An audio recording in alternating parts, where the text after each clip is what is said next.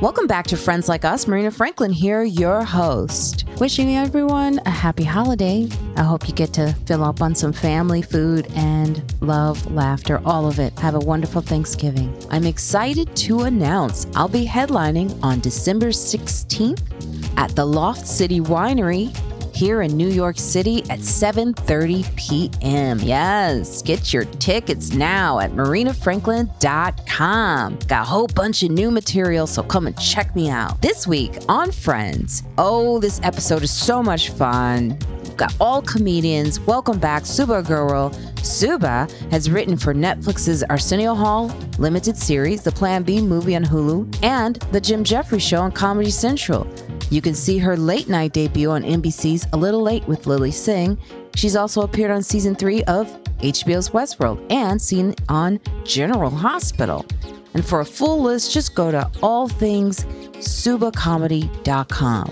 Also, welcome back my other hilarious friend, Vanessa Fraction. Vanessa can currently be heard as a co host on the Nappy Boy Radio podcast hosted by T Pain and seen in the movie Prey on Peacock. Vanessa can also be seen guest hosting on Dish Nation. As a stand up comedian, Vanessa has performed on Def Comedy Jam and Laff Mob's Laff Track. Her writing credits include Raven's Home, 106 and Park, and The Mo'Nique Show. Additionally, she has appeared in the film Barbershop 2. For a full list, go to All Things Vanessa Fraction. You can hear us on Google Podcasts now, Stitcher, Spotify, iHeartRadio, and Apple Podcasts. Review and rate us on Apple Podcasts. It's important. Subscribe. Make sure you turn on the auto download function for friends like us on Apple Podcasts. You can email us at friendslikeUsPodcast at Gmail. Instagram is Friends Like Us Podcast, and Twitter is Friends Like Us 10. Become more than a friend. Leave us a tip or donation by going to our Patreon page. Go to Patreon backslash Friends Like Us. That's Patreon backslash Friends Like Us. Special shout out to our Patreon friends. It's because of you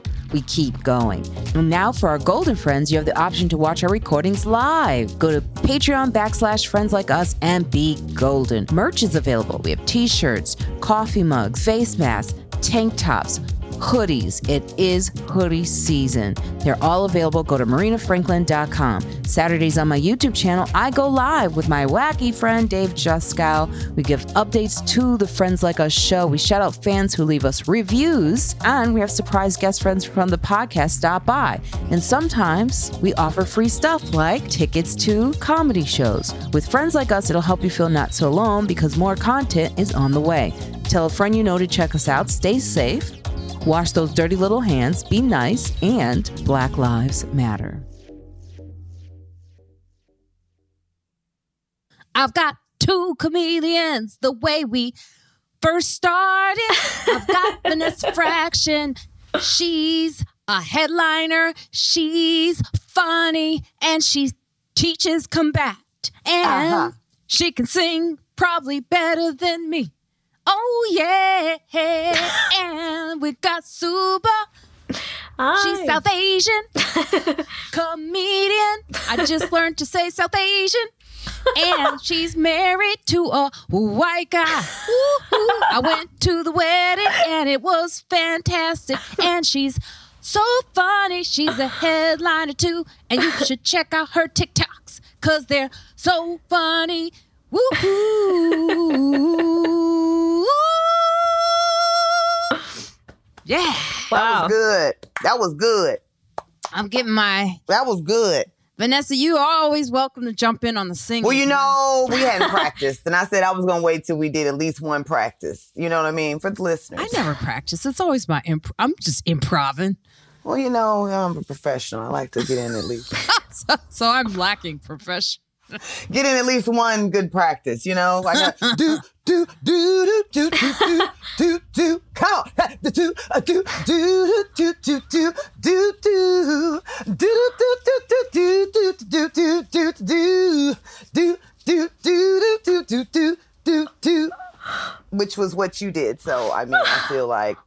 I didn't know you. You didn't need me. You did the same. But thing I just always did. love it. And and TB's got like elephants dancing and he's got a meme up. It's so cool. Thank you. I love it. it's always fun to start this way too, because we are comedians and we're living in a world that's crazy right now. And um, I'm just wondering how you both are. It, it's like I always love when I have my comics on because I could kind of relax. Maybe I relax too much. But I'll ask you. I like to start with some annoying comedian questions. But Go you both, it. but you both are married, so I would ask you this: Has being married changed your material and the way you perform stand up? Ooh, I- Annoying comic question. Ooh, I thought you were going to ask something else. Um, close to that. Like, has it changed the way that we, our business or the way we do comedy or the, You could do that kind too. go, Vanessa, go. I don't want to go first. Okay, yeah. Yes. Uh, yes and yes and yes again. Um, yes, I will definitely say it has. I'm more thoughtful, especially if my husband's in the audience about things I might say, especially because I'm more, um, I can get to talking about very personal things, you know, especially if I'm just free balling. Though I definitely will say I'm a little more thoughtful when I'm talking about things. I think it's only for the better, though. Uh, I can't say that it's anything negative. I'm my better self now that I'm with him. I definitely know that. And so I think I'm going to be an even better comedian um, because I, I see me more. So I don't know. I am definitely more thoughtful. I definitely am more thoughtful about my schedule. That's what I thought you were going to ask me about more so than my material because I've definitely taken into consideration, which I never before, someone else's schedule. Like I know the first week in June is his birthday, so I don't book anything the first week in June. It had to be really serious for me to book something the first week of June because we set that aside for uh, personal time, and I'd never done that before. Um, I don't go out as many times during the week. I'm more thoughtful and actually like, okay, uh, set a better schedule. I don't just jump up and do things the way that I used to. And um, I don't know that even doing it before truly benefited me. It was just like what I felt I had to do, or it was what I was going through at that point in my life to network and things like that. But, you know, I have different priorities now. And so I definitely put my husband very high on the priority list where I thought I'd always be like, you know, it's always my career first, career first. but I know that, you know, at times I had even, when I was coming up, put my career before my kids. And I just found that, you know, there's a better way to do things sometimes. And you can actually have it all if you schedule it just a little bit better, get a little more organized. So I guess that's Google what I have to say about it. Calendar. Yeah. And how about you, Subhah? Um, I mean, I guess I have way less hoe stories because I'm not. exactly. Thank you, Subhah. I was trying to say it that way. I'm not uh, running around in these streets, but um, I and I, when I do joke about my marriage or my relationship, I talk with him first, which is not something I was doing previously. You know, just to make sure he's not uncomfortable, and I try to be respectful to him, uh, even though I still talk about him a little bit. But I try to like walk a certain line uh, to be respectful and clear it and make sure it's like okay. Schedule wise, I haven't changed much except I'm more based in LA. I was practically living in New York even when I was working in LA because the second whatever I was working on wrapped, I would be in New York. I just could not stand this city. And then uh, because of him, I made more of an effort to actually like, okay, what if I had to make comedy in Los Angeles work? And then I was like, oh, there's actually a really good scene here. Well, yeah, there is. that I didn't give a chance because I was just running to New York so much. But like when I made myself stay here and focus, I found a bunch of smaller indie rooms and places where I could get up and work out. And like without him, I wouldn't have put in that effort because that was just so in my head. I was like, I have to get to New York. I have to get to New York. But I was like, literally in a basement in Bushwick alone with no windows, going, what am I doing? I was like, go home to your husband, lady. You're losing your mind. Yeah. But and then is the scene um as far as I see I, I'm listening to that and I'm thinking about how sometimes we do stay in our comfort zone too long but when we take ourselves out we learn something it kind of freshens our act Yes. did that happen for you or is it like Um, that's interesting about whether or not it freshened my act. I mean, I definitely am exposed to different comedians. And I feel like every time I'm like watching somebody or seeing something slightly different, like it inspires you. Like I write comedy the most after I've seen a comedian I like or a joke I really like. Cause then it gets me thinking, like, oh my God, that's such a funny joke. What do I have to say? What do I have? Like, it gets my brain turning. So anytime I'm exposed to a different situation or a different comedian, it changes me for the better. Definitely. that's awesome that's gonna bring up this next question i had because i uh that i didn't plan by the way Go Uh, but for it. I don't plan a lot of this, but it's. I was I opened for Tony Woods who taped his first special. Yeah, I saw That's that. awesome. Yes, you Well, I saw his. Th- I didn't see that you opened I wasn't- Excuse no me. I, I saw a picture that he taped his first special, so that's what yeah, I saw. I didn't get in any of the photos. I was didn't see like- you either. Why did you not? Well, because there was a lot of going on and I just didn't want to be in the way. And uh it was his time. And I just Okay. was like and, and it becomes a little bit weird when it's Dave Chappelle and he's there and Yeah. everything's going on. I, I try not to be like that person who's like, let's take a picture. I mean, sometimes I will, but this didn't seem like the time.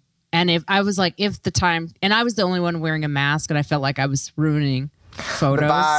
Vibe. I was Marina. ruining photos. B done, you didn't, you didn't, you didn't kill the vibe and shit. yeah.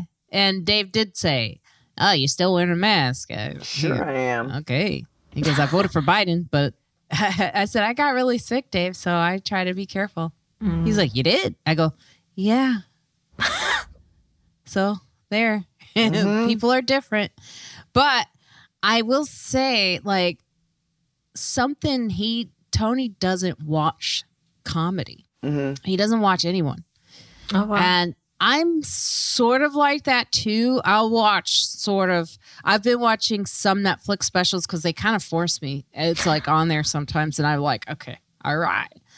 Or like I saw one young kid who was like a total douchebag to me, and I was like, okay, let me see if he's got it. I wonder which kid you're talking about. I know now in my head I'm like running through the Netflix Because I know specials. one that I was like, I couldn't believe he had a Netflix special. I was like, oh, okay, kid, because I just had seen him, and I was like, it, I don't know, you know. Anyway, go ahead with the story. And he was, good, but he was he was very good, and I was Well, like, that's nice to hear. Might not be the person I'm talking about then. But I was just like, his arrogance was like, and like he did a humble thing where he was like trying to pretend like he's just starting comedy. And then I saw like he had all these followers. And then I saw like he has a Netflix special. And then I was like, oh, he's actually really good. And here's the thing.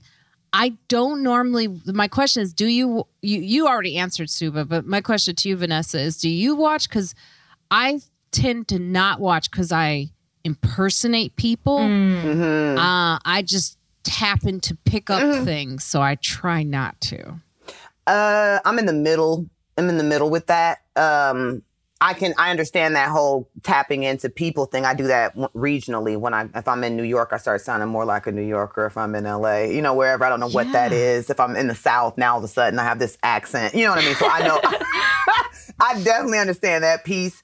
Um, I still enjoy comedy, and I want someone to actually make me laugh. So I do still watch it uh, for those personal reasons. I watched Lunell's special recently. She's a good friend. So if it's a really good friend, I try to watch theirs too, just because one, I know they'll ask me, did I? So I, you don't want to get caught with your pants down. That oh, one. I didn't. I was gonna. You know, you got to kind of do it within the first week or so to let them know you care, which I do. Oh wow. I would love. I want my peers to see me, so I would hope that they could um, swallow that up. Just to, at least for me to watch my shit at least five to ten minutes. I don't find a hell of a lot of people funny. That's why I don't mm-hmm. put myself through it. I mean, we already got to watch each other when we're at the club sometimes or hear it bleed through the wall. So I don't feel like I'm missing out on much. You know what I mean? Sometimes some of the newer cats, I might kind of see where the take a temperature of where things are.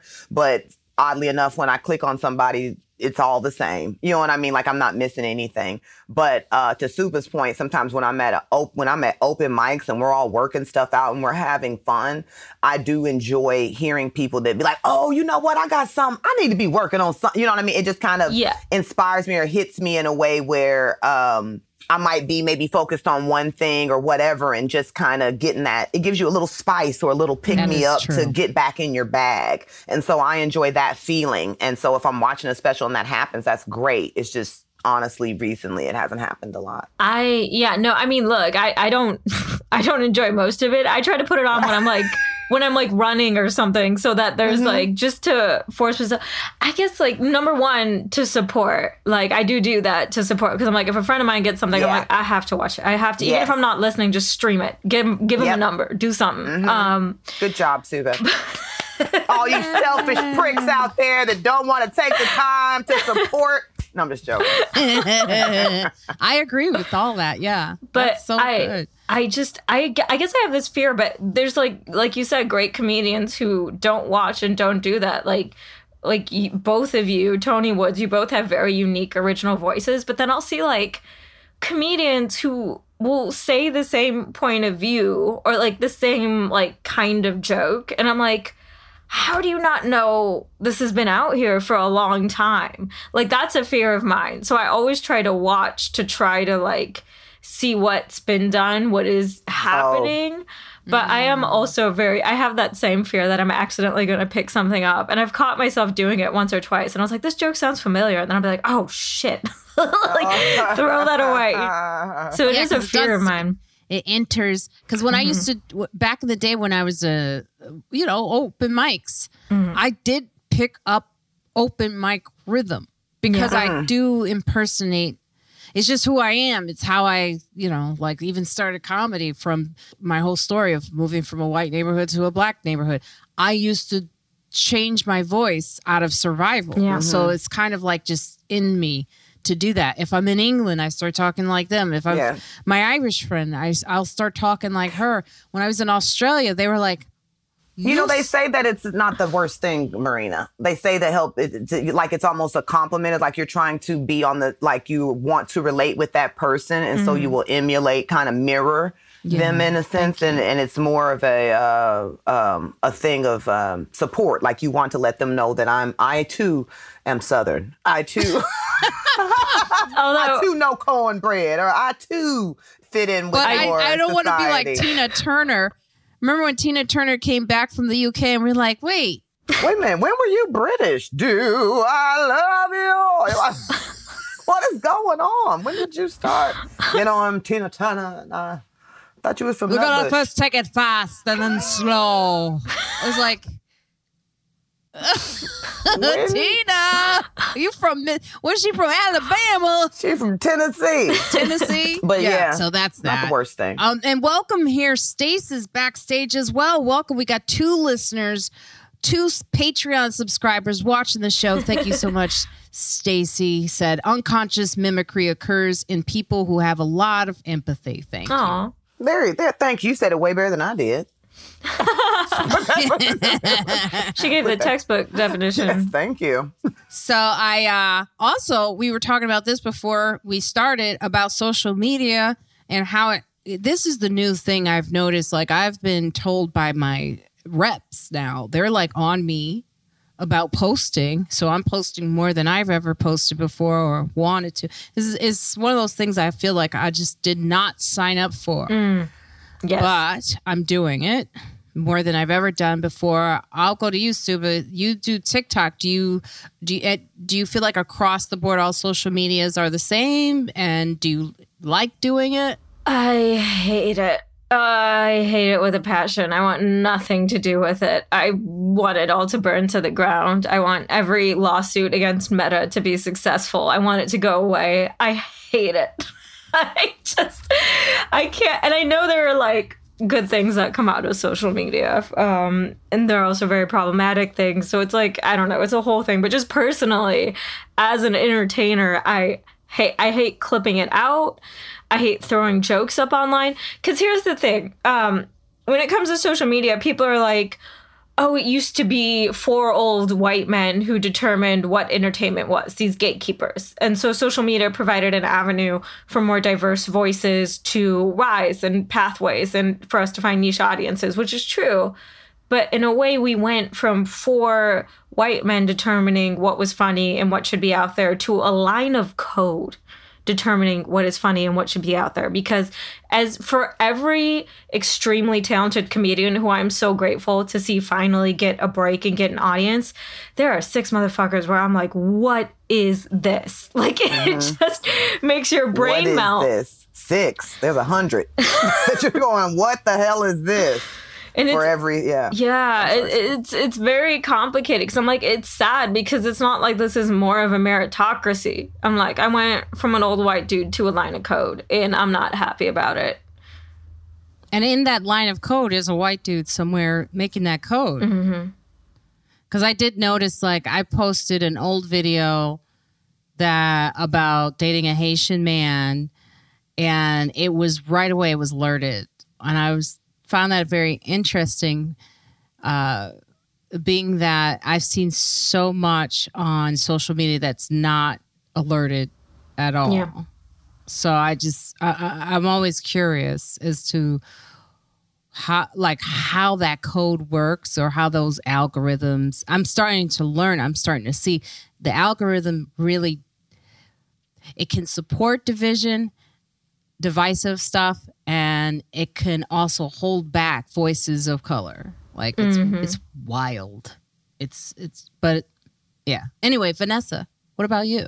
Oh my darling, I can um, actually just um, say amen and ditto to what Subhah just said um, because I came along prior to all of this, and there was so much joy and so much fun in just the. I paid my ticket to see what I put together for you. You know what I'm saying? And that was just like, ah, we got dressed, we got together to come out on this night to check out this live performance, and I um to your point said that this wasn't what I signed up for, all this other stuff. And you can kind of curate it and make it where you're not necessarily showing your personal life and you're trying to put together these bits of your material and all this stuff. And it's just, I, I have the same feelings that you all have said. I'm only going to echo and mirror what you all said, especially the point of there's good things that can come out of it as well. And so I think that I find myself trying not to fight, but flow with it in some way. But mm. I still resist because it's not my natural um, way of being. I don't particularly like, um, even though I find myself attractive, I don't particularly like uh, looking at a lot of pictures of myself. Like, or I do it in my private time or with the people that I visit with, or I send them to people personally or whatever. But um, even doing these videos and having to look at myself is a lot. It's so hard. it's a lot for me. and um, I, I like putting out though. I do love what we do for a living. It's just the medium in which of, of it, the you know the internet and stuff that's not my jam is is basically how I can say it. I've had fun with it, but I wish that it was more of a let's just. I wish I viewed it and maybe that'll help me. It's just to have fun with it, and I do it periodically. Unfortunately, um, like you said, um, Marina, your um, agents and different people like that are like, I can help you better if only you would you know um, and even to my fans sometimes they're like i would love to see you know more of you and uh, the more that you're in my mind the more i will notice when you're in my town or whatever whatever. And i get it. It's just that it w- it's not my natural way of being. And so i'm uh, trying to find different ways to um, to just flow with it and not fuss with it so much you know? I and guess. there are very successful comedians and actors now paying teams to do their social media for them. So we're also up against as you know people who are not at that point of success, right? well, i Or had somebody i've had somebody twice that i've paid that you pay. I, I have it's not for the- easy um for, Yeah. go ahead i'm sorry you said Well, I have someone for the podcast, but I'm saying the the um the the the the amount that I heard Yeah, it can get that wild. some were paying is way beyond my pay scale right for And- what they were doing. And Yeah. it's not like what I'm doing for the podcast. Like I have an assistant who's in college who I pay it's affordable for me. But what I'm hearing is like way over like it sounds like a mortgage, like a monthly I, I was like I was paying a cute little car note worth, you know what I mean, if you if you will. And I mm-hmm. still you have to work with that person because I really wanted somebody that's like, hey, hey, hey, man, you get to know me. You didn't got to know me. You know, I, I send you pictures and stuff. Just put up what you want to, man. You know what I'm saying? put some stuff up. If I have to kind of point and click and tell you and mm. do all these looking afters, it's I just I might as well do it myself, I guess. But at the mm-hmm. same time, it's also a reflection of you. So you do not want someone to misrepresent you and stuff like that. So it's a learning curve on that. Or like you said, you're going to be paying, you know what I'm saying, big numbers, which I wasn't doing. You know, I'm paying a very modest number in terms of the uh, what I was getting for the month. So if you are going to pay those astronomical numbers, you can get that where they're going to. Yeah, but it's also unfair to comedians who are coming up who can't afford that. So they're up against a machine that they can't even afford now. So like in the beginning like I was saying was kind of all like we're all learning this and we're all like having fun and we're all posting and sort of randomly doing this. Now you're up against your uh people who make more money Yeah. who can afford to hit those algorithms. And so now we've kind of made it a system that we were fighting against. Oh, it's tech now is become that. It's not. It's not very. uh I guess I don't think egalitarian is the word I'm looking for. It's not good. You know what I mean? Like it benefits people. Like so many rich kids like have teams. Like not even just famous people, just rich kids have whole teams, whole podcast studios like that they can afford to like pay and put out content. And then on top of that, there was um, an article that came out a while ago about how um, TikTok and algorithms recognize when something looks nice, and they're more likely Yes. to promote somebody in a nice house in a nice car as opposed to like a room that has like cracks in it or whatever. So there's like multiple levels of inequality going on here. So yeah, it's not great. Oh yeah, I stopped posting from my house on TikTok because TikTok was like, "Bitch, you need to move for real." I could tell. I was like, um, TB wrote, "I read something about how it's becoming harmful in the ways we are seeing our image so much now. We've never been so conscious of our looks as we are now, and it's very harmful to young people in ways we haven't had before. And young people are too much into yeah, comparing." They're comparing themselves to magazines, but it's everywhere. Um, yeah, and it's so hard to avoid. I mean, I will say this. Yeah, I started even thinking about like my face more. Like, I'm in. Everyone's into serums. Uh, Oh, I've got serums. I have mine on. I have mine on right now. You know, hydration, uh, looks, uh, pores. I Everyone's, just came back from Turkey from getting my teeth done. Well, they look Oh, they great. look great. Your teeth look amazing. I know. Wow. Can you and send? I'm going, I'm going back because I, I got the implant post in, oh, and then I have to go back to get the actual caps, and that's Mm. my last two, and I'll be done. But I just got back Friday, like my mouth is still swollen over here. I got back on Friday night Why turkey? because turkey teeth be hitting, baby. No, You know our mayor's in trouble with turkey. I know this, and so like it was a lot. I was there was a lot I was trying to uh, investigate before going and researching, but they also are big. Like um, I think eighty five percent of the men going through the airport had had hair transplants. Like everybody goes there for hair transplants and um, and teeth, and so they were quite affordable as well as um, I liked the work that they that I saw done, and it's their uh, zirconium and not porcelain. Oh, so they're very um, so much a hard material. mine. And I had I had uh, some very I was saying this because I know that I'm affected in some ways by the things that I see for sure. Mm-hmm. Not only am I 44, so also we have to move into what's going to happen now that I've had some extractions and this and that. Are we going to get dentures eventually? What are we going to do? I mean, like, what's the plan? And so, because I'm in television, I'm like, well, let me just go ahead and get them all capped off because Mm-hmm. it's it's going to be long lasting, and I don't have to worry about all the other things that I was discolorations and things that I was worried about before. But I can't help but to believe that the reason that I, you know, I know I went to Turkey is because of what I saw online. Mm. I, the, part of my research. Now I want to go to Turkey. You've made me just because I did. Someone made fun of me on a Tracy Morgan set scene I had because I, I have this one tooth that's very sharp. it's a cutie pie. I know what yeah. tooth you're talking It's about. it's the um, it it's I call what's that actress? She has it too. Uh, she has that tooth that's kind of jagged, and she Yeah. never fixed it. oh, I know. Are you talking about Jewel the singer? Or no, she's an actress. I'm just but, throwing uh, people's teeth out there. they have a whole family. There's there's like a sister, a brother, and she, she um I'm gonna I can't remember her name right now, but it's dangerous and guys get very scared of it. I, I first became aware of how different they were when I was doing Dish Nation. I was doing Dish Nation quite a bit.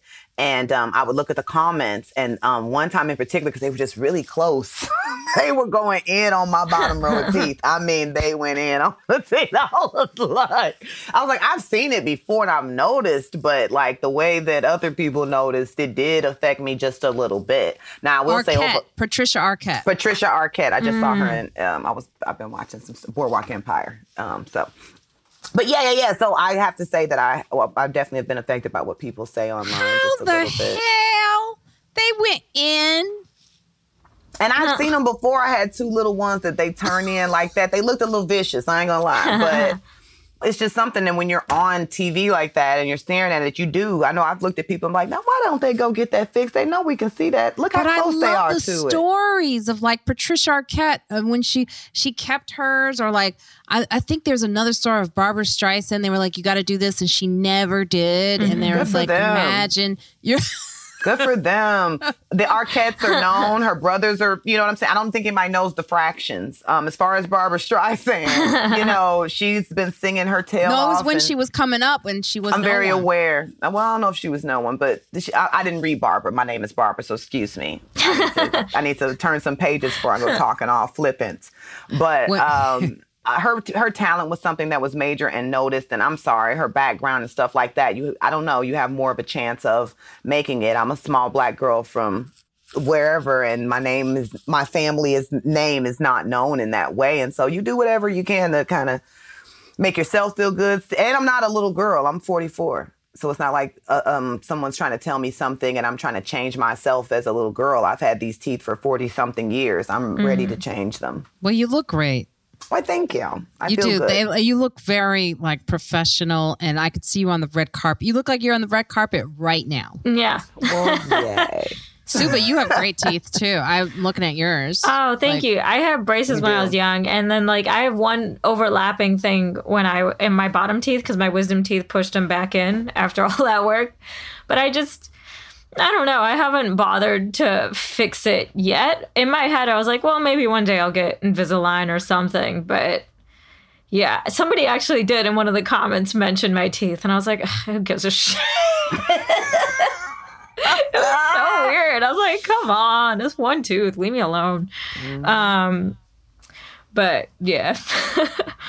Yeah, it's about what you feel comfortable mm-hmm. with. And and like I said, I don't think it was just anything that they had said. I wouldn't feel that way unless I felt the same way Yeah. before they said something, which I did. You know what I mean? So it was just the mm. Oh my know. god. You know Go what ahead. got me? Okay. Cuz I had I used to have really long sideburns and then like a comic when I was like 19 was like you should do something about that. And I was like okay whatever. And then there was like a creepy old man who's like never touch your sideburns and I was like ew okay I don't know what's going on. And then I like I never paid attention to it until I started doing like self tapes and seeing myself on video more and more and more. And I was like oh my sideburns are weird. But then I was like googling Bollywood stars because I was like okay maybe this is just like Indian sideburns but I'm like all those bitches wax theirs off. So I was like fuck. If they're not even doing it I'm gonna take mine off too. Oh, that's hilarious. I started waxing them off because I was like, okay, if they're not doing it in India, I can't hold on to this. I can't. you thought she was being true. like I'm just gonna be me. I'm be true to mine. I'm not gonna got- you were go with speaking the your truth. influence. Right. I, that speaking your truth thing will get you nowhere sometimes. oh my God. Living your truth. Live your truth, honey. So I'm to Oh, get go into these hot topics. So hot, Delta so flight hot. attendant threatens to have Grammy nominated gospel vocalist escorted from plane after she refuses to stop singing to passengers. Bobbi Storm, 36, the Detroit born vocalist, features on Grammy's 2024 Best Gospel Album nominee, The Maverick Way by Christian group Maverick City Music. Video shared on social media shows her making several attempts to put on a show for travelers until an on a plane until an airline employee threatens to escort her from the plane. By the way, both people are black. The video starts mid confrontation as Storm appears to have stood in the aisle to perform during the flight while an unimpressed attendant uh, orders her back to her seat. She says, I'm charting right now on the billboards. Storm says, as the attendant says, Can you just sit down and be quiet? Now, once back at her seat, Storm starts to tell her origin story to her, get this, captive listeners. It should have said captured. quote, right? right. Yeah.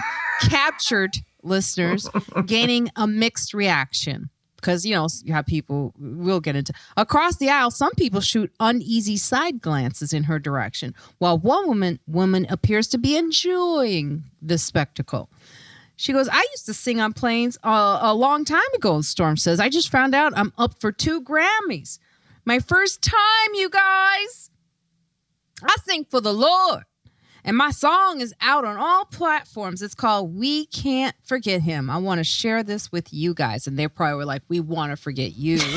yes. Growing visibly frustrated, though, the Delta employee asks her, Are you willing and able to be quiet right now? I'm your flight leader.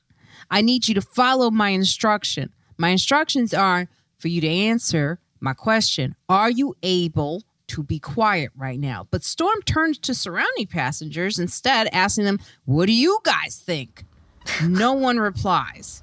The fi- attendant finally resorts to a threat, warning her, If you're not able to follow my instructions, you will not be taking this flight. Storm quickly backtracks. if that's the case, then that's fine. If if you're the person in charge of it all, then that's fine. Yes. Okay, all right, thank you. And the flight attendant says, as their conflict seems finally to be over, but seconds after the flight leader left, the flight leader, Storm turned to to the back of the other passengers and says in a quiet tone, I'll sing it on a low for y'all in the back if that's okay. So, uh, my question to you, I'll go to you, Vanessa. Did you hear this story and what were your thoughts? 'Cause you're a singer. I know you're, a, you know, somewhat religious.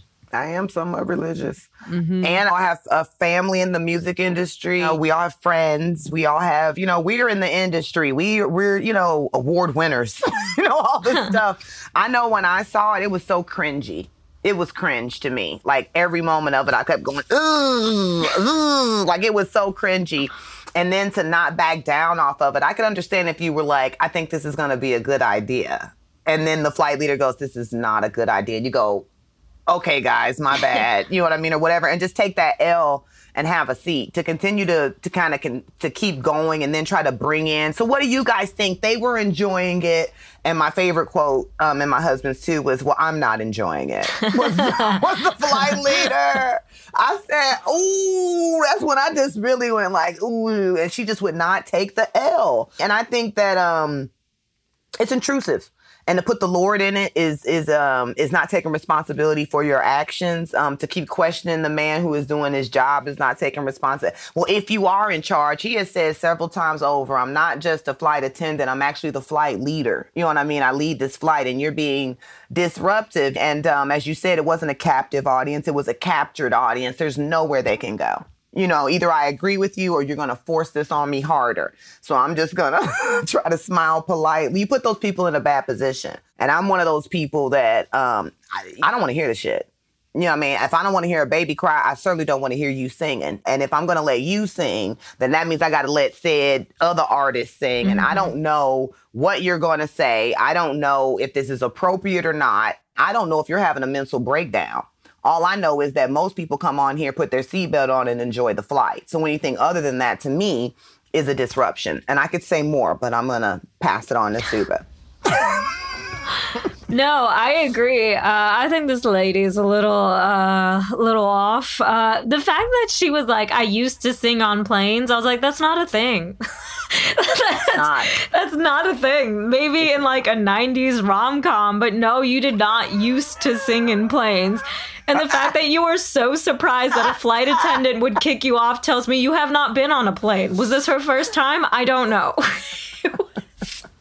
I mean, hasn't she was seen all the videos of people being dragged off No. planes? And with everything going on, you have to. Um, I would use the man's video in uh, to train other flight attendants Yeah. moving forward because there's so many disruptions. You don't know what's going to cause what.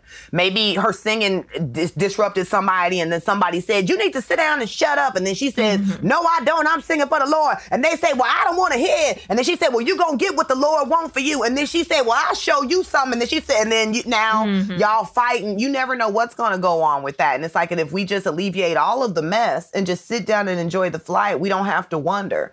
Um, I have some. I don't. I have some friends in this business.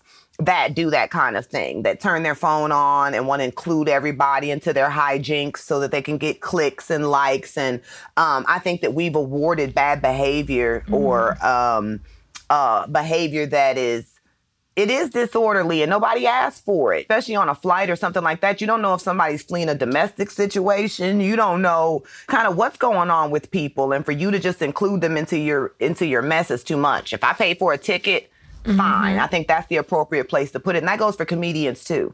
I don't want to see all this live action stand up and all these live action uh uh skits and can on now. I go see improv on the theater at the stage where I pay my good ticket. And if you're going to include me in it, I need a check. Cause ain't no way you didn't put me into this million dollar clickbait and you didn't send me nam no money. But yet mm. you, you know what I mean? You're using my reactions and all this and that to get, to, to get your thrills. So anyway, if I didn't pay for a ticket, don't put me in it. Don't include me. I didn't ask for it. I, and I did feel like she was looking for some click, like we were mm. just saying. She got it. yeah, she did. She got it, whether you liked it or not. And so for all of us that are saying we don't like it, there were at least a thousand, two thousand out of the millions that watched it. There's a thousand, two thousand people that said, "Go on and sing for the Lord." That wasn't nothing but the devil, and that's all she wanted. Hey, nothing but the. You know they'll tr- twist it. I think her problem was doing it on Delta. That's too nice of an airline. Oh, I love Delta. Delta is my. Where should she have done it, Subhah? Spirit. I say Spirit. Spirit, maybe Oh, we'd have Southwest. kicked off on Spirit. Southwest would have probably let her do it. Yeah, Southwest. But I, I also now, true story. I did do a plane ride where they asked me to do stand up, and there was a singer on the plane. Oh my Yeah, god. so they do do this um, for stand up for cancer. They did this one year Oh, where okay. uh, I had I was booked. you were they booked to do this yeah. I was booked as a comedian to do stand up for cancer on a flight. on a flight. Yeah, and but yeah, I was booked to do. st- I was terrified at the idea of doing stand up on a plane. Didn't go well. Okay, but Were the people aware of it? Did the, Yes. did the people on the flight know that there would be a comedy show going along yeah, with their I'm just flight? saying they. I'm just saying there are.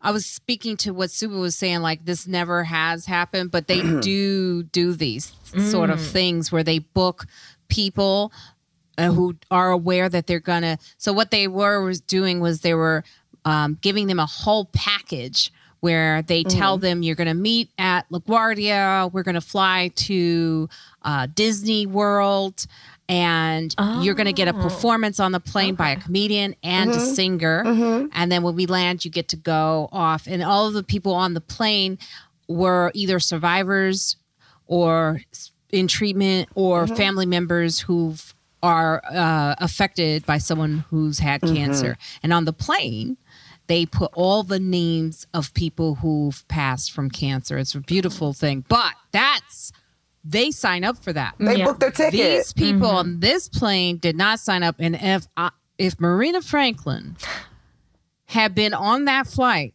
I would have said to her, "Excuse me, um, not everyone on here has the same religion that you have, so you're actually not respecting other people's freedom of religion. Like, I don't want it. I'm, sh- I'm, congratulations." And I'm happy for you. And there probably would have been like an argument. And then I probably would have been in her reel. And then I probably would be headlining at the New York Comedy Cause it would have went viral. Now there was a quote from one of the comments, and by the way, there's an update that I sent you guys. Uh, Delta, uh, with the initial video, she asked her followers to reach out to Delta to express outrage at what happened, and in a follow-up video on Instagram, Storm explained Delta executives reached out to her and apologized, and they are also, she says, they're also fans of me. She doesn't want she didn't say it like that i did. She doesn't want she said she doesn't want this man to be reprimanded where he loses his job. Yeah right. I simply want us to applauded. yeah. I simply want us to keep in mind how we treat each other. And she hopes the flight attendant sees that he that he's able to learn a valuable lesson. Where do we think that we have to like the way that somebody uh, kind of reprimands us or lets us know that we're out of line or that we've crossed a boundary or that we need to do X, Y, and Z. He didn't yell. He did. In fact, had you just had your seat again, and he doesn't know what's going on. He just sees a person in the middle of the aisle trying to call attention to themselves during an inappropriate mm-hmm. time. Nobody asked for this. Isn't scheduled. It's not as if she talked to one of the flight attendants and said, "Hey guys, do you mind if X, Y, and Z?" Mm-hmm. You know what I'm saying? Mm-hmm. You just took it upon yourself you know, it's narcissism. It's ridiculousness, you know? And even when I was, um, I went on her, I don't know if I was on her page or heard other comments about it, but she sounds very, she doesn't sound all the way together to me. She sounds very into herself and into her own business and mess. And again, that's why she's telling all her accolades and everything that she's done. And I just don't find that attractive. I don't know mm-hmm. any better way to say that. Girl has a, and I hate to say it, Heifer had a beautiful voice.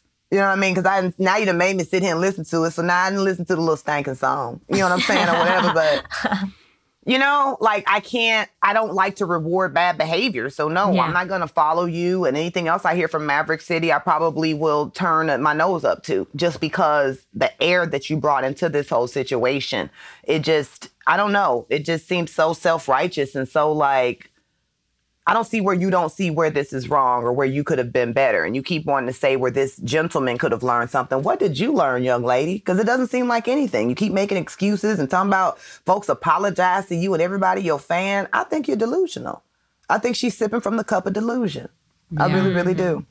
And you said it right, Vanessa, when you said there's so much going on in the world right now with religion. It's just not the time. One of the quotes from the comments said, Religion is like a penis.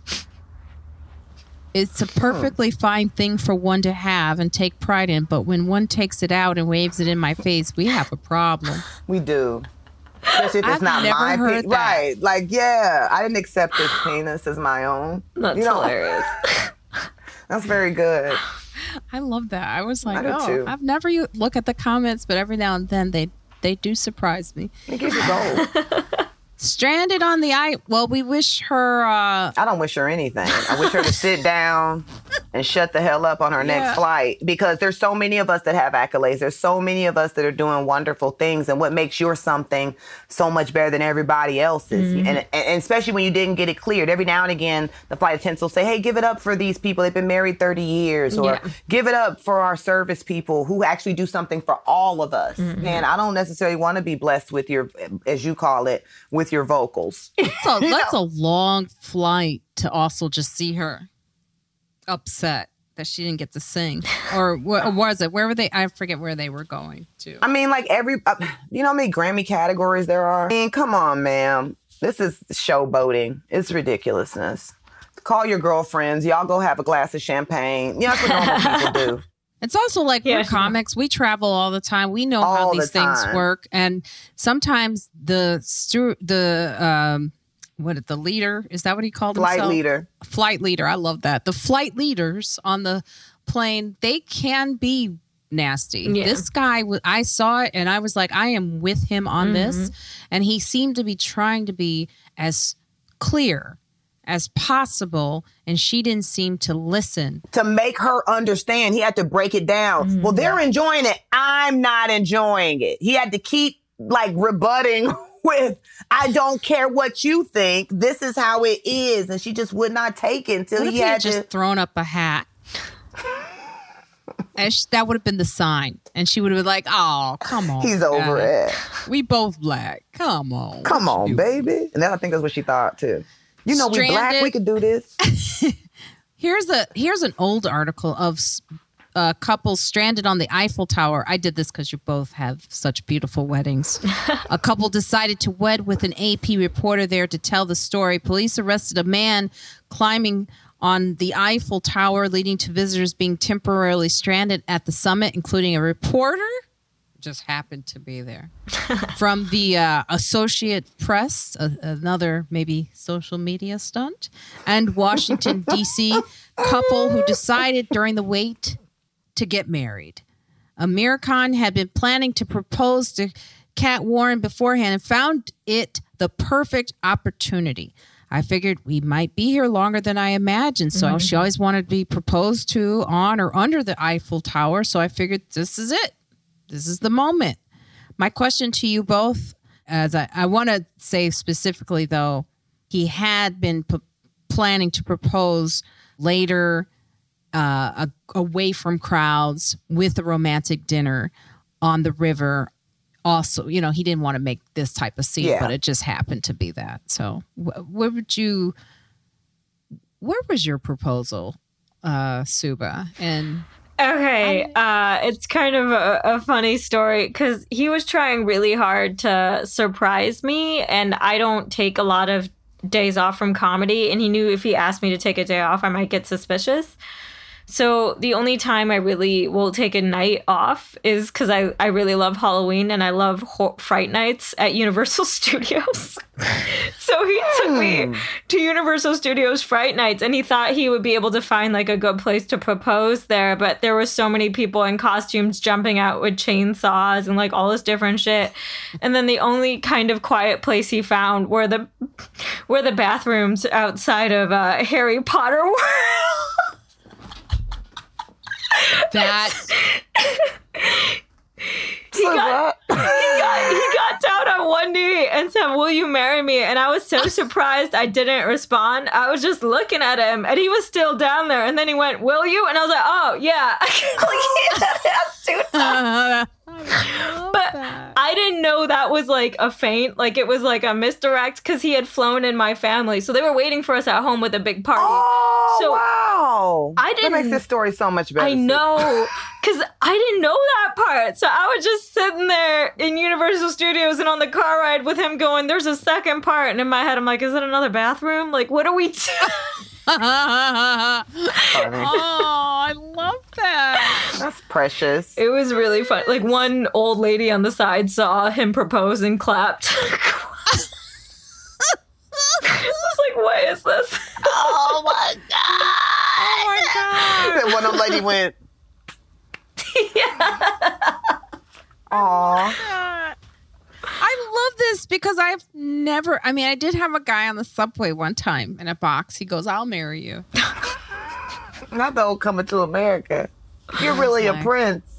I could take you. TV says, "Good thing he was sure you were going to say yes and not look look at the location of the proposal and have you start wondering, what am I getting into?" Did he ask you first to make sure? Like, did you have that conversation? Like, if I were to ask you, would you? Because some guys don't do that. They Yeah, kinda like I picked out the ring and stuff. So, like, Okay. I knew it was coming eventually at some point. Mhm. just not at, outside the Yeah. bathroom Harry Potter. What about you, Vanessa? Uh, I first of all, uh, congrats again, Subhah. That's a Oh, really thank lovely story, and um, I always say that just being considerate and stuff like that is like super important. So the fact that he had like the family and everything Mm-hmm. as soon as you got home, I think is just so wonderful and and just wonderful. Yeah. Mine was uh, kind of I guess a little more traditional surprise. It was at my um, now husband's. It was his birthday party, so I Oh. didn't really know what was going on. He had a very nice birthday party at an art museum and invited like all his friends and family and stuff. And he had asked me to invite like a couple of friends, like Ashima was there and another girlfriend, Robin. And um, I invited my sister, but she didn't come. so, um, and so yeah, I was. We were having the announcements at the end. You know, we're about to give out the cake kind of situation, and um, he was opening gifts and opened a gift that said Thomas, like which is his last name. And he said, "Here, you can hold this." And I said, "Oh, that's cute." I said, "He's got me holding a sign. I can hold his last name." You know, I'm all like that. And then he says, "I think I could do a little bit better than that." And then he gets on his knees and has this big ring. And I was like, the ring was so nice, I thought it was fake. it was it was really really a big big surprise for me. And so everybody was his parents so everybody was there like to have the big chadu chada Yeah. it was pretty nice. It was very nice actually. Very That's very so nice. cute. Oh, that is so yeah. cute. and them got you know do the little slow dance to Luther Vandross. So amazing love has truly I think you posted that. I did I did Yeah, yeah, I, re- I remember, and I remember being like, "Oh my god!" Oh, I did a whole like hallelujah shout, of, like the whole thing, got all happy. But I just um and definitely teared up and cried and all that. But like you, Sue, at first you're like, what did you say? Like, are you serious? is this happening? Oh yeah, yeah, yeah, yeah. Yes, of course, yes. Thousand times, yes. And I've been to both of your weddings. Yeah. and I was so happy. I when I because Subhah's gave me a chance to actually go home to Chicago too, and Oh, you had it in Chicago. Yeah, the Yes, suburbs, northwest The suburbs, suburbs. Yeah. Oh. The Northwest, which I rarely go to. But I was like, I was like, oh, there is this part of Chicago. That's right. But it was beautiful, beautiful you. wedding. I've always wanted to dance in an Indian wedding, and I memorized it. Yeah, like. Marina, out of like like all- the Indian girls who this is supposed to be our culture, didn't know what we were doing. Marina was prepared and ready. Oh, I went in. Aw. I had the whole thing. I was dancing to it all week. I loved the song. It was so much fun. It was, It was a a beautiful wedding. It was absolute food. I had to work out. I think I gained like so much weight after that, but it was just, I'm still working off your wedding weight, actually. Um, but I, a little bit more about this story, though. The climber was found between the tower's second and third floor. Uh, and it says that I think the man was carrying a banner about American singer songwriter Billie Eilish. I, I think it was Free Billie Eilish. She's I'm not- free. Yeah, and they were they were trying to do a stunt, and uh, they were arrested. Yeah, the police arrested him. Um, they were also when tra- oh yeah, Ca- Kat said yes. I said yes, of course. When trapped at the top of a one thousand and eighty three foot tower, how can anyone say no? They're friends with this reporter. This is what I believe because first of all, he was only up two to three flights. How far is that when there's a thousand flights? You know what I mean? Like you could have let us down and y'all could have got him off. Um, I don't know. I don't know about this story. I'm gonna be I'll honest. tell you, the How many people get proposed to at the Eiffel Tower? Plenty. So Mm-hmm. why are we hearing about Kat and and and Tom or whatever his name is there? life normally is stranger than fiction, but I think what's happening is social media is starting to dictate the stranger than fiction. and create Ah. and create the the the fiction. I mean, they're creating this some of it. and I'm not saying them in particular. Kat, congratulations. Um, but there are so many things, and I, I know even we're watching social media. Even when we're watching um, social media, there are so many things that uh, will I'll stop and go like, "Oh, this is a skit. Oh, this is made up. Oh, nobody pulls out a camera during this kind of moment or whatever. And it becomes very annoying. I don't mind the things that you kind of actually do catch. You know, some of them are pretty funny. I do watch neighborhood wars and stuff like that, you know, stuff that happens in retail stores. You know, things like that sometimes can be funny, but it's all these kind of made up scenarios that kind of make me roll my eyes. I'll just say that. If they caught me in my true Karen stage of writing letters and what I do, like this weekend, I gotta share with you guys. Yesterday, I was supposed to get a vaccine, but my insurance doesn't work with the Rite Aid for some reason. I don't know what that's all about. But Rite Aid is is bankrupt, so it doesn't matter. But um, this is what I did tell them on my exit. I said, "You're bankrupt, so I get it. Uh, you wasted my time. You knew like two weeks ago my insurance. You could have called me. But anyway." So they so I'm entering my building and I see HPD, which is Housing Authority, which checks on heat and water. And of course I was in mo in my current my mode. So I was like, Who are you and why are you trying to get in the building? He was like, I'm with the housing authority. I was like, You are with the right person.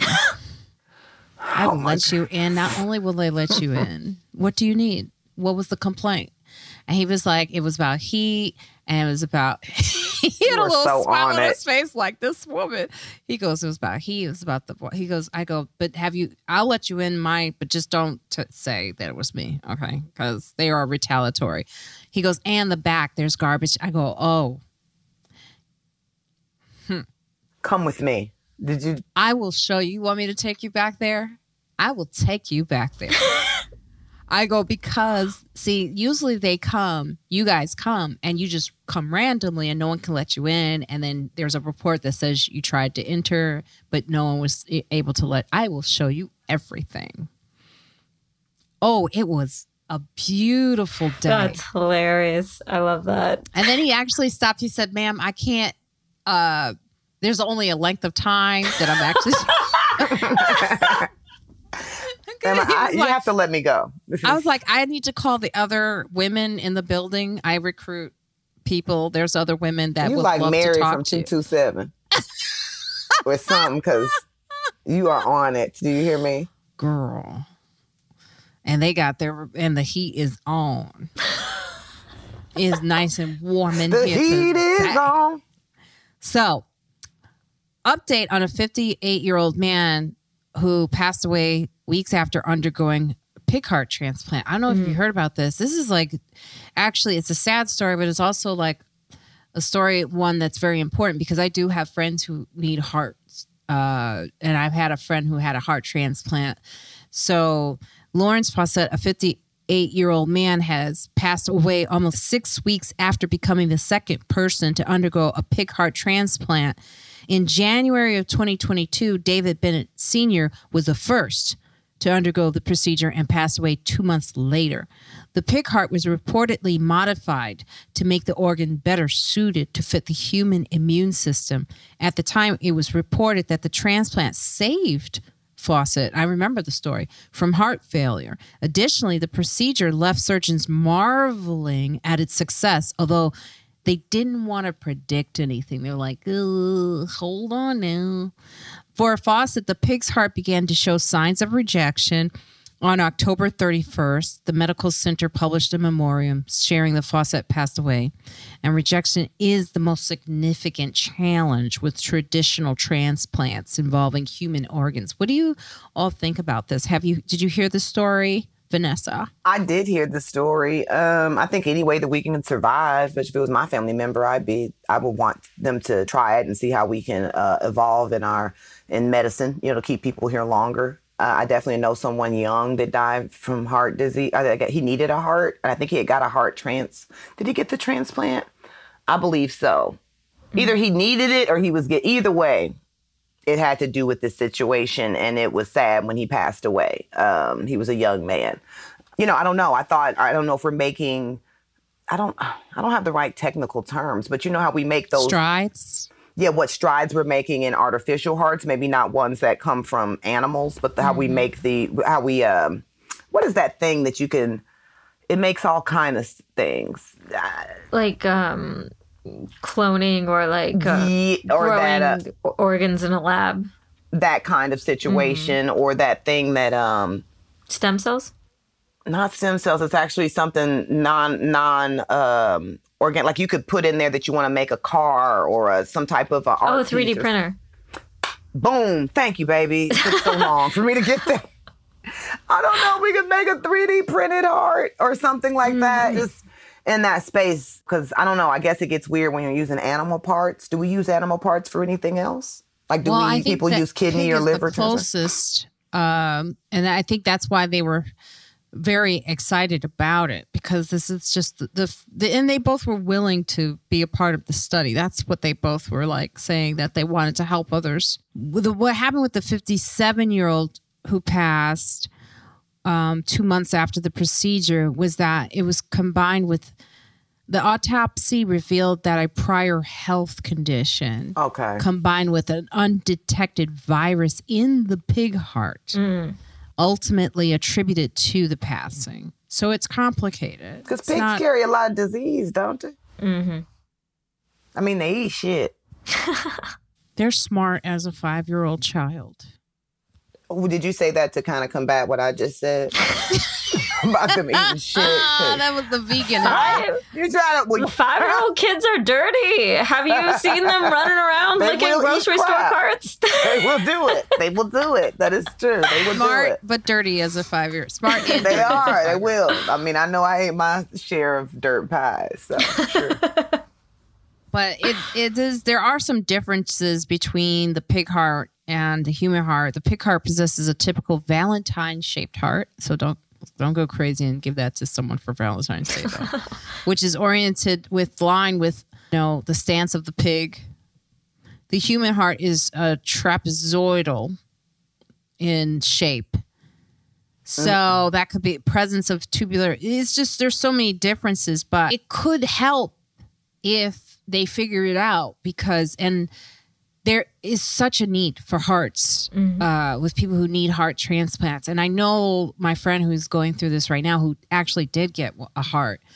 It's it's the fear mm. and he's very young, the fear that that heart will not work is mm-hmm. high for him throughout his whole life. You know, so the studies on this is very important. And I'm I'm hoping that there is some that something that they did learn. I guess my question is would you be willing to do something like this if you knew you were in this situation because we typically are asked when we're in dire situations would you willing would you willing to be, be a part of a study like this uh so Yusuba, would you Yeah, I mean, I'm on the way out anyway. Why not? Like, throw a pig heart in there. So it's just uh, sci-fi wise. It's just so um, it feels science fictiony. You know what I mean? Just bizarre to. Uh, I mean, if they can make it work, that's amazing. Um, But yeah, of course I would. I mean, I have no reason not to. Uh, it's just. Ugh, so weird, for lack of a better word. I hope they make it work. But yeah Yeah. I mean, if with the, if I only had my option was you're gonna die in three months, or you can try this pig heart. Well, then mm-hmm. I'm gonna try the pig heart, and hopefully, even if it gives me two more days, how about it? Mm-hmm. I guess that would be a you know something. what if it wasn't that what if What it was just a trial No, you would say no to help others, no. yeah, Like like I let's was say, gonna. let's say your, your Yeah, condition wasn't as dire, but it mm. was there. then we're not gonna push this. No, no. The answer's no. Probably not. If it could kill me, probably not. and I was gonna pretty much be okay. We're just trying to help others. This could make me a little bit stronger, and this could help other people. But I was gonna be pretty much okay. We just need to try it out on somebody. Well, you'd have to try it out on somebody that had a little less to to go in for themselves. It's interesting with trials. When I was asked that when I was going through breast cancer treatment, and they asked if I wanted to do trials, they were really coming at me strong, and I had a lot of uh, suspicion mm-hmm. and doubt. And when you're going through something like that in your life, at the time you're just everything's being thrown at you, mm-hmm. so you're like w- overwhelmed with what do I pick? Mm-hmm. And I remember going. I remember being so skeptical and just like, why are you trying to do this to me?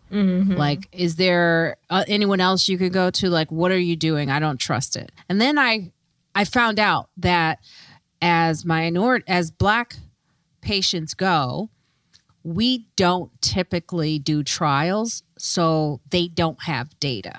So it is actually important that we do trials so that they can have information about what works and what doesn't work. So there's like Yeah. that that's the benefit They of tried a lot trials. of stuff on us over the years. Yeah. So we're a Yeah. little finicky Yes. about yeah, yeah, I, I get, get- yeah. you. Go try one of these mixed girls. They got a little black in them. You ain't got to do oh the, you ain't got to do the purebred, honey. We done been through enough. We've been through enough. All right, so grocery chain just fired its self checkouts. Now I put this in for a reason because I hey I I liked self checkouts and I got into it with the woman at the store and then I of course I followed up with a complaint with the store manager. But the story is Booths, a small grocery chain in northern England, operating since 1847, has decided its customers belong to the latter category and announced this week that it will be getting rid of the self checkouts in all but two of its 28 stores, diverging from the trend that has remade retail shopping around the world over the last 20 years. Although useful, this decision comes for the betterment of the stores for the customers. Often, the machines end up requiring worker assistance when it's not able to scan an item or needs to verify your age. In 2016, a study of retailers in the United States, Britain, and other European countries found that retailers with self service lanes and apps had a loss rate, which means you know what that Stealing. I steal. of about 4%, more than double the industry average, with researchers saying self checkout lanes tempted shoppers to act in ways they normally would not and made theft less detectable. Now, I'm going to go to you, Subhah, to use the self check and have you ever just accidentally added an avocado to your bag? Um, I definitely on purpose put a ginger shot in my pocket. I forgot why. I think I was mad at how expensive something was, and so I was like, I'm gonna take this. this little, this little shot ginger just as a fuck you because I think I think it was just so overpriced. I was like, I don't know what's going on with this store. Um, I do self checkout because like. I mean, I don't know. I guess it's like neighborhood to neighborhood, but like where I am, the lines are crazy.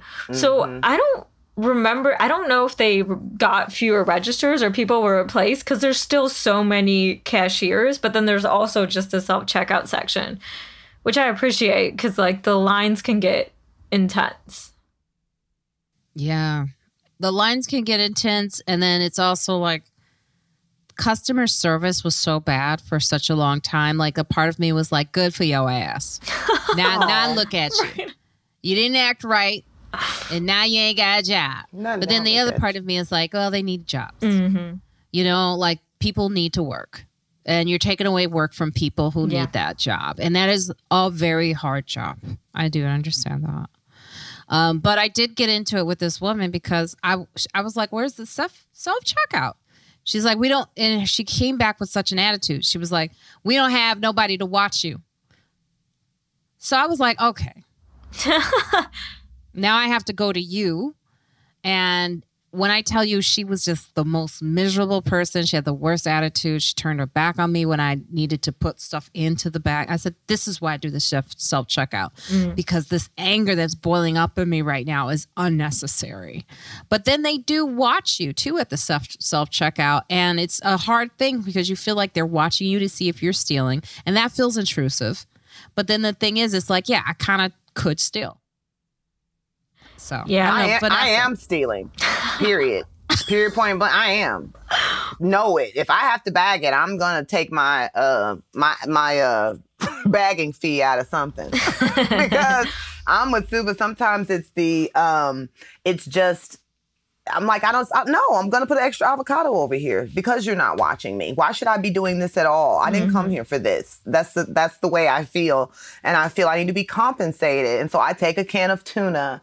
I take I uh no it, it only it's only it's a 10 pound something, but I say it's two pounds. Like I steal. And that's just I'm I'm not even gonna try to like go around it. That's I actually go in that line to steal something. Because Now, and I have the money. Do know that I have the money. I just am irritated that you would put me through this. And a lot of times, um, especially for like if it's a small town and stuff like that, I don't agree with it. I think they should have clerks, and you know, there's different people that need those kinds of jobs, and it fits their skills perfectly. Um, I do use the line sometimes, the checkout uh, self check, because I don't want to have a lot of. I don't like that super um, talkative checkout lady.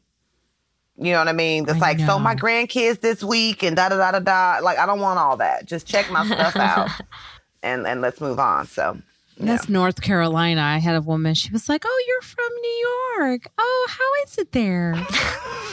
uh, so TB wrote, "I like self checkout. Not sure about the others, but Safeway Video records you from the above, which has helped me with the machine messed up, and we could look at the video to see if I was right, and the machine did screw up. The checkers at my Safe Safeway was great." And always nice, but the people trying to use it can be such assholes. The checkers have the patience of saints. Yeah.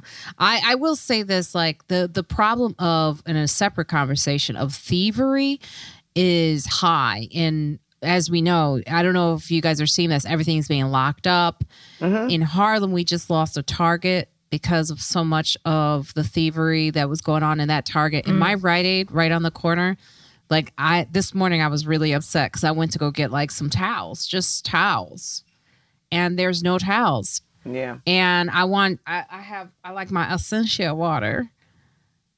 And they didn't have no essential water for like a week and a half. And I'm like, what's going on? And then the employees are putting these positions and they're looking at me like, they're like, we can't really talk about it, but you know what's going on. And I said, well, where, they were like, the vendors aren't coming anymore. I said, Rite Aid is,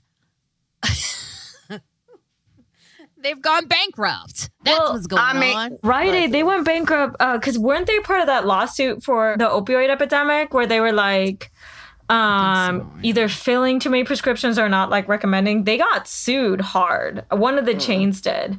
And then they like to be like oh poor people are stealing. And it's like mm, you were part of the problem. Like you did. I, I- let me see if it was Rite Aid. One of Oh, them I went bankrupt because they got sued. But I Um, thought they all were doing it. All the pharmacies. I think some were worse than But maybe others. some more than yeah. And I will Oh. say that my little self checkout stealing is not the reason that they are locking up the toilet paper. I just want to put that out there. But don't look at me like that, Marina. I am not the reason. People like me are not the reason. Let me tell you, though, Go ahead. they you tell they, me. they closed the Target because Mhm. of it in Harlem, and now the little s- old ladies don't have a Target. It's the That's kind of stealing that's going on. So, like, say for instance, if you look online, um, the uh, and no stealing is appropriate. Let me just put that out there. I know Marina wants me to say that no stealing is appropriate, but they're talking about there's people that literally come in and take their arm and swipe Yeah. it down the aisle and knock it all into a basket and walk straight out the door. There is no checking out. There is no giving you some of the money. There is I'm just coming in and I'm taking everything off of this aisle. I'm dumping it into a basket, and because they have these laws, these you can't follow people laws or you can't run after people or something like that because the company could get sued or whatever for whatever reasons. Um, and people would just walk straight out with their carts. The same with um, these high end retail places as well. People would come in, it'd be a crew of them. It's very organized. Oh, and they yeah, come the in and and just grabs, the yeah. smash and grabs, or they just come in and take things. And that was happening on large scales in a lot of different ways. And so that type of um, loss prevention, what can you do? You know what I mean? My cucumber is not the issue here.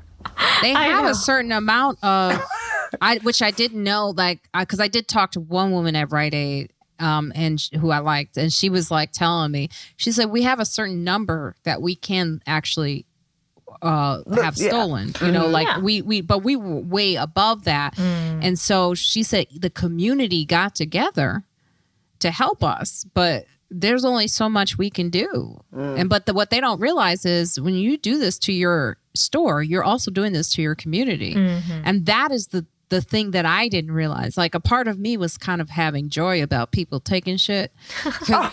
only because the pandemic was so hard on folks and people weren't doing their job and helping us. That I was like, you know what, give what you can. I don't care and I'll pay when you need to get something. Go, go. It's your time. But then I didn't realize this is a lesson that you are actually robbing from your community. That's what you're doing. Oh, you're not helping hmm. anybody. You're you're stealing from the money that's coming into that community, and you're going to lose the business that's in that community. And now a Target is gone. Okay, and now a Rite Aid is about to leave, and now senior citizens have to walk maybe an extra two blocks to get what they need. It's very bad. So this is the lesson that I didn't realize was was a part of this. But yeah, it is Rite Aid where they like Super sad. Listen, but anyway, with all that said, lawsuits. No, I just want because sometimes it is like crime is uh in terms of like shoplifting, it's up. Like there's no question about it. It's been Yeah. pretty insane. Um, but like some of these companies, they're not so innocent either. When they like to be like, "No, it's people stealing from us," it's like, no, you ignored a bunch of fake prescriptions, and cashed in. yeah, um, was- yeah. It's con- And yeah, it's TB is saying only the batteries are locked up at his Safeway. Now, Oh, wow. I want you to know, TB, they lock up toilet paper here. Shampoo, the Everything. good soap. There Um, is nothing that I can get except for maybe Yeah. candy. you can't get condoms. You can't get um yeah, it's all kinds of stuff. Hair it- dryers. it's so annoying. Sometimes I like I it makes me shop there less to be honest. Like I don't like Amazon, but I end up ordering a lot on there cuz it's like if I need six things that are all behind different keychain like the employees looking at me like they're tired because they have to follow me around the store and then sometimes I want to look at the box to compare it and then I decide I don't want it. Like it's just there's too much. I don't and mind. TB I have says my move list. to Oregon. no. No, TB, it's not that serious. I'm going to have the clerk follow me, as a matter of fact. We love you, TB. We do love you. I've been to Oregon. It's, uh, it's cool for a visit. It's cool for a visit for sure. But no, I'm I'm okay with it. Maybe because I grew up in different environments where you know lots of things were behind the glass. You just have to be intentional about what you want and be patient. And like, uh uh not that one. Give me the uh uh one aisle back, the bigger one. Mm-mm-mm. Get that? Okay, yeah. Let me see it. Let me see it. Let me read it real quick. Give me that one and that. one. I'm gonna read it. And you know, you got to come at the right hour so you don't feel rushed.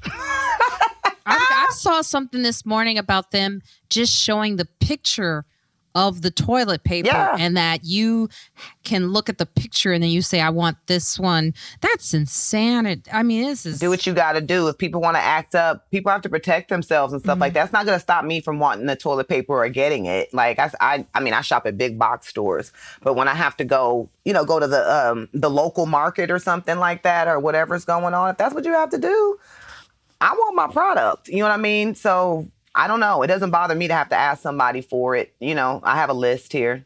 You can go get me my whole. I mean, it's the same as doing it online. It's just I get to get it right now instead of having to wait it for it to be shipped to me. So it doesn't bother me so much, especially with what's going on. Um, because Yeah. people are. It's not even like the unfortunate that are doing it. It's people that are like making a business of Yeah. this. So it's like if it was the little old lady stealing some stuff and the you know the small kids whose parents didn't give them something fine, but it's not. It's organized crime and and people are taking this stuff and selling it on Amazon. So you may mm. think you're buying it from Amazon, the stolen goods. Oh, Jeff Bezos must be like this. Yeah. That's why they have these lawsuits against Amazon about all these different kinds of sellers. Like you need to be a Yeah. verified seller. Like where are you getting all this cottonelle? like who has this much dove? Who has? Where'd you get this? So I don't know. There's regu- regulation, regulation, mm-hmm. regulation. Yes. Now, the children's book publisher Scholastic, I found this out while I was at a restaurant. You live in Koreatown? Me? Mm-hmm. No, I'm in Cypress Park. Uh, it's kind of I'm just messing with you. I was only being silly. Uh. Because we keep Sorry. it. yeah. There's a lot of police in my neighborhood. Um, but back to the, the the the children's book publisher Scholastic is facing backlash for creating separate optional sections centered on diverse stories. It has reversed its decision. Now, I found this out because I was in a restaurant uh, in Harlem and I ran into someone that I didn't re- I recognized them, but I didn't know where I knew them from. And then I tried to pretend and say, "It's been so long," and they were like, "It was just two weeks ago," and I was like. oh, God. And she was a teacher of one of the schools that I had raised money for, for funds to help a school that was losing most of the money because they cut back all the funding. And tier one schools in Harlem really are suffering. And she was rewarded because they knew about this and they were selling the most diverse books. Now, they did reverse this decision to create separate optional section for its elementary school book fairs for titles written predominantly by and about people of color and LGBTQ people. Scholastic share every story, celebrate every voice was made up of 64 titles that schools could opt out because scholastic book fairs are invited into schools where books can be purchased by kids on their own these laws create an almost impossible dilemma from these titles or risk making teachers, librarians, and volunteers. They make them vulnerable to being fired, sued, or prosecuted. And so Scholastic's initial decision to make some books optional came as a nationwide attempt to ban books spike across the country. Yes. It's crazy. What, you're shaking your head, Subhah. What are, what are you? Did you used to get a mm-hmm. Scholastic book? I did. no, it's just really sad. It's sad because it's like I understand the impulse to be like, well, we don't want librarians and teachers to break a law or get fired, but by doing I also think it's nefarious to call the section raise every voice when you're literally designing it so they could just pull out those voices. I was like, come on now. you can't call it um that but no it's just really sad. And i like that they did reverse their decision and be like we're not going to be a part of it because yeah i agree with the critics that were like this just encourages people who write these bans and writes these laws. Like it just makes it that much easier for them to silence diverse voices.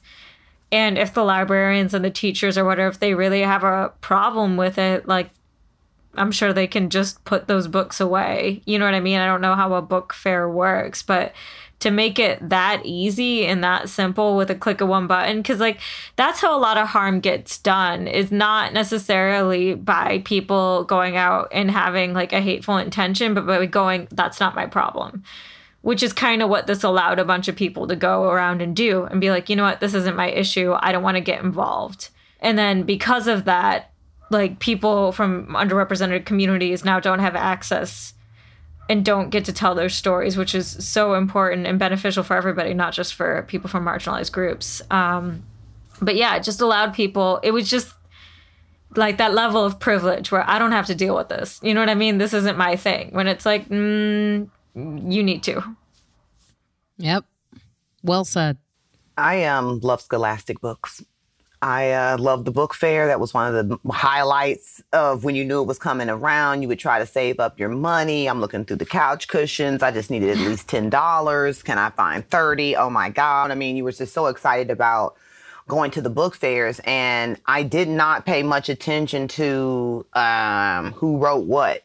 I paid attention to the cover if the if the back of the book said, you know, if the quick read part sounded like something that I wanted to get into, I don't believe that you need to separate you know, with who wrote what and if the book is directed toward when it comes to diversity, like um, I'll have a this is black stuff section or any of that kind of mm-hmm. thing. I like good stories and it was helpful to sometimes just pick a book and then you kind of figure out later that this this kid's an Eskimo or whatever's going on and you know in the storyline mm-hmm. or whatever. As far as the LGBTQ, I don't want to hear anything about sexuality in my scholastic book because normally that's not what that's about. I can't remember being in third grade and reading anything too sexual. You know what I mean? Yeah. In, in, terms of like, if it's considered LGBTQ because this person has two dads, mm-hmm. I don't think that that has to um, be in a certain section because we're just talking about who this kid lives with. You know, in different books, the kids live with their grandparents, or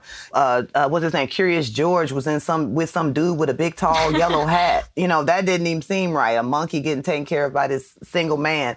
But still, I didn't care about that. It was more about Curious George and okay, Curious George lives with this man. I don't even know he was adopted or what's going on. So I don't actually care um, about like, hey, this is a book about Susie and her two moms or whatever the situation, because everybody has different living situations. Some people live with the, they have books where they live with their abuela and their mama or they whatever, you know what I mean? So there's all these different um, diverse backgrounds as far as how we live. Some kids live in a foster care system where you have uh, the the the mat. What's the name of the person that runs the foster care? Um, I was about to call them a madam.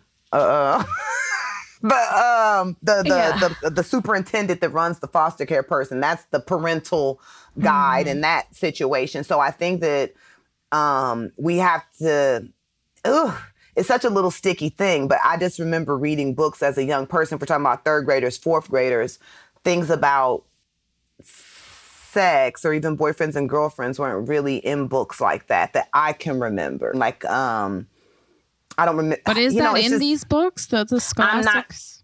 I'm not, I'm not sure. I don't have young children right now. And so that's why I'm saying um, I don't understand why we would need to put them in all these categories because we shouldn't be talking about inappropriate things. And you should have a person that reads books to make sure that education is on the level that um, is appropriate. Now, when it comes to teenage books and stuff like that, that's a different conversation, I think. Because teenagers, we get into all kinds of reading and different things that develop us and help us know about the world around us. Mm-hmm. But for small um, elementary students, um, uh, some of these bigger uh, uh, themes, themes, thank you, um, I think we can hold on for those a little bit because I don't see where in the book where you're reading it alone that you would be able to understand things in the way that that's appropriate, I guess. Yeah, like it's, it's not an issue. It's just a lot of um, re- like like right wing re- politicians trying to score points and like create a culture war or create a problem that isn't there um, just to like raise attention and look like they're doing something because it's not it's not an issue in a children's book but there are some people who are so like hateful where they're like yeah if they do have if the main character is male and has a boyfriend or like if they have two dads even if it's like in a glancing part of the book you know what i mean they will have an issue with it and now they're trying to take it off of school shelves and stuff. So it's uh it's it's not a problem for kids. It's just wild. It could. However, I, will I- say my niece, when I was watching a movie or an animation and they had a guy kissing another guy, and my niece is five, and she was like, What? And I didn't have the conversation ready that's why I'm. explain it. And I go, "Mm." She goes, And there's a guy kissing another guy. And I was like, and then I was like, Oh, I don't know how to do this one. And my sister's not mm. here, and I don't know if I can handle the conversation. But I will say that I think they use these moments, like I'm describing, right, for something like this, which is not there. So it's like they're taking that moment and putting it in the scholastic books moment, which is totally separate. and I'm I, I think I some I, again it's a little tough not having kind of being there on the um on the front line because I don't have little kids so I don't have a lot of um recent examples. Yeah. um but I just know growing up I didn't think too much about who was with who you know what I mean? Like we were reading green eggs and ham and they were these weird animal looking things that weren't real animals and they weren't real people. They were just things you know what I mean? And a lot of lessons were learned through looking at different thing you know what i mean? Uh different creatures or whatever. It wasn't you know lessons were learned about tolerance you know what i mean? When And a all lot the, of our stories weren't there. they were not. They they well i mean i definitely read books like uh what was it uh i just had it in my darn um head here. Roots? No, it was it was lighter than that, but it was all heavy subject matter um, about racism and stuff. Those books were tough. Um, it was uh, what was it? Oh, it was in my head. They turned into a movie. Oh Lord, it, I was about to say I was thinking of Bridge to Terabithia, but that was something else. I can't think of it now. Well, I mean, I will. We do have to leave it there, actually. But I will say this: it is true. Like I, when I think back about all the books, uh, as you're saying this, that I got from Scholastic books, I don't remember there being a lot of black stories, stories that I could go, oh, not for me. And I don't know if it was because the school just didn't try. I, I don't know. But I remember thinking, as I see the books now that they have for children that mm-hmm. aren't slave or trauma oriented, there's a lot that's available to young kids now that mm-hmm. should be available through scholastic books that are very good books. Yeah, And the fact that they're they have this alert button means that they're going to even try to do those books. That's that's the Yeah. problem is we mm-hmm. need our children of color to see their stories represented and the hmm. lgbtq plus community needs to see their children have their stories represented in a way and they and the book sale scholastic books was for your cho- your choice it's like going to the store yes, so it was. It was, hmm. and But there we was do an have to array of. it there. Oh man, because I'm I, we sound I sounded a little biggity. I wanted to be sure I cleaned it up. I'm joking. Um, I sound a little ignorant of books right now, but I do love when I go to the uh, market and see all kinds of colors, all kinds of people. So, um, I, yeah, and I agree with you. I don't think you sounded bigoted. I think what you're bringing up is a very good point because I have heard this that in some schools, libraries, I've I've heard it from a young lady that she doesn't want her child to hear about sex. Okay, between two men, people, and we learned about sex in our home and it was a more comfortable environment to learn about. We learned about the regular health things at school. But as far as um I don't know yeah. Ooh. but I But don't I'm also know. like- oh, go ahead.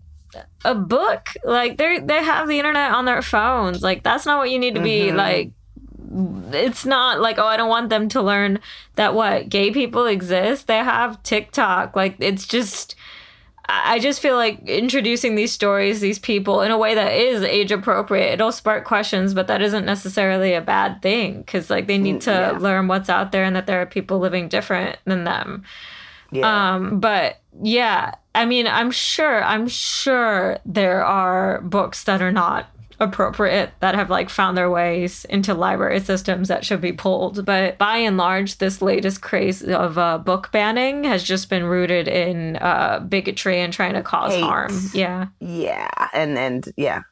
Yeah, Getting and non- ready for our fall. not being in- inclusive of um you know the world that we live in today and the Mm-hmm. families that we have today and stuff like that. But yeah, okay, Marina has that look in her eye. This has been great. I want to thank you both so much for joining me today. This No, was so you. much fun. TV Stacy had left and she was like, "Oh my god, this is this episode is on fire. I hate that I have to leave so early." And TV was like, "Yeah, this is great. This really Aw, thank Aw, was guys. so you. easy to talk to both of you, and it was so much fun. It was just a great time. So, Subhah, can you tell our listeners where they can find you? Yes. Um, go to s-comedy.com or you can find me on social media. If you search Subhah, S-U-B as in boy, H-A-H, I'll normally come up. And uh, with friends like us, we will tell you to sit down in the plane and stop embarrassing yourself. yes, we it. will. Yeah. Yes, we will be the first one, girl. Not now. Vanessa.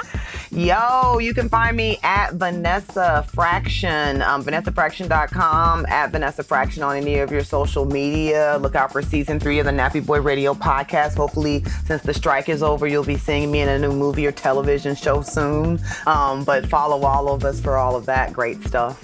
Um, and with friends like us, you can push it after surgery and just jump on and have a good time. I don't know how to say that, but like I wouldn't do it for anybody else. I was like, my mouth hurts a little, but um, friends like us is so, certainly worth it um, to uh, to go that extra mile. So thank you.